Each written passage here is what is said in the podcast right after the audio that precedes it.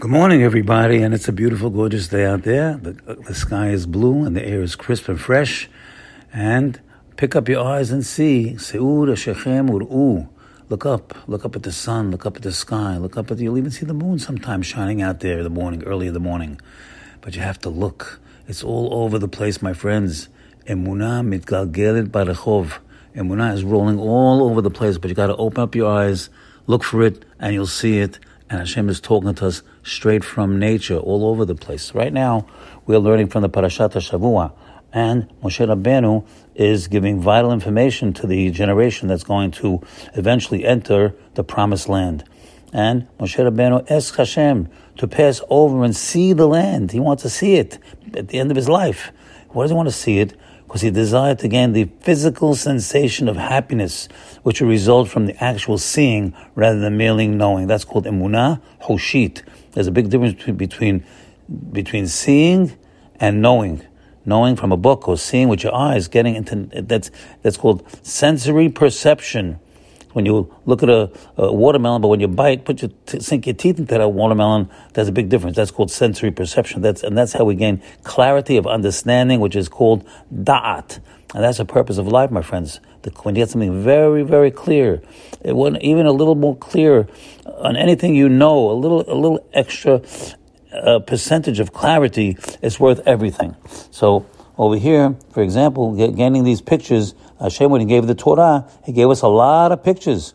He gave us the mountain was on fire, the voice of Hashem was booming, and, and then you had the shofar, the shofar was blasting, and you had smoke was coming out of the uh, coming out of the mountain. All kind was jumping up and down. All kinds of sensory perception. Hashem made a big show, a big fire and a fire and and and and and uh, and um, and. Uh, fire and brimstone show for us to embed it into our, our um, into our psyche. That's the idea. You can't just read about it. Got to got to live it. Got to got to feel it.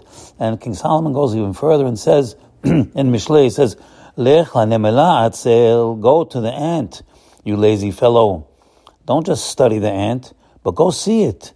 Become wise when you see the ant. If you just study in a book, that's okay, not bad.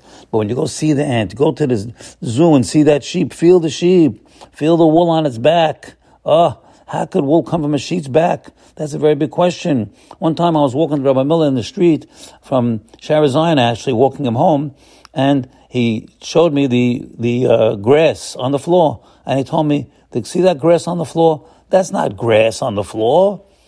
That's your wool coat. What do you mean? How could it be your? Because the sheep only eats grass and a little bit of water, and he produces wool on his back. So what you're looking at over there, my friend, that's wool being transformed, matter into energy, and energy into matter. Hashem can transform all that stuff all that, all those things, he can change matter into energy. So he brought that out to me. So when I look at the, when I look at the uh, the grass on the floor, I see wool, uh, and there's so many more things to see. So over here, the uh, Hashem says it's in the parasha, "V'atem," very big pasuk. You that cling to Hashem, you will live. Chaim to'elechem hayom. You who cleave, cling to Hashem means loyalty. Clinging to Hashem means loyal to Hashem, steadfastness.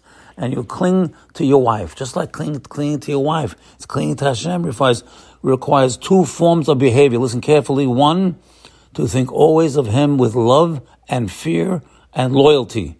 Think of Him with love, fear, and loyalty. That's a clinging, a cleaving. Number two, to seek to be as near to Him as possible for humans to be. It will be a lack of loyalty when a man allows his mind to wander from his yirat shamayim, awareness of Hashem. But just as cleaving to his wife requires his physical proximity, so also in clinging to Hashem, one must strive for physical nearness. Thus, the, this commandment recommends to cling to the Torah scholars. You got it? Clinging to rabbis. When you I think you can't cling to Hashem. He's boer bayash. He's a fire. So what do you do? You cling. You get close to, make sure you're friendly with Torah scholars. And being friendly means to uh, help them earn a living if you can, to eat with them, to wed the, wed the daughter of a Torah scholar, wed his daughter to a Talmid Chacham, assist him in his merchandise. These are some examples of clinging to the Shekhinah. to be loyal to those who are close to Hashem and His Torah is loyalty to Hashem. Even better, one should seek physical closeness to Hashem by being physically close to Talmid Chacham. So that's what we're doing over here, my friends. We're trying to make things real by making them real. How do you cling? We want to cling to Hashem. That's our life. V'atem hadebechim b'Hashem. You that cling to Hashem. Chaim kolechem ayom. You're going to have life, everlasting life in this world and the next world by clinging to the ways that when you learn from the Talmid Chacham, when you get close to the Talmid Chacham, make it your business to get close to the Talmid Chacham, you become much more godly like the Talmid Chacham. Have a good day today. Bye.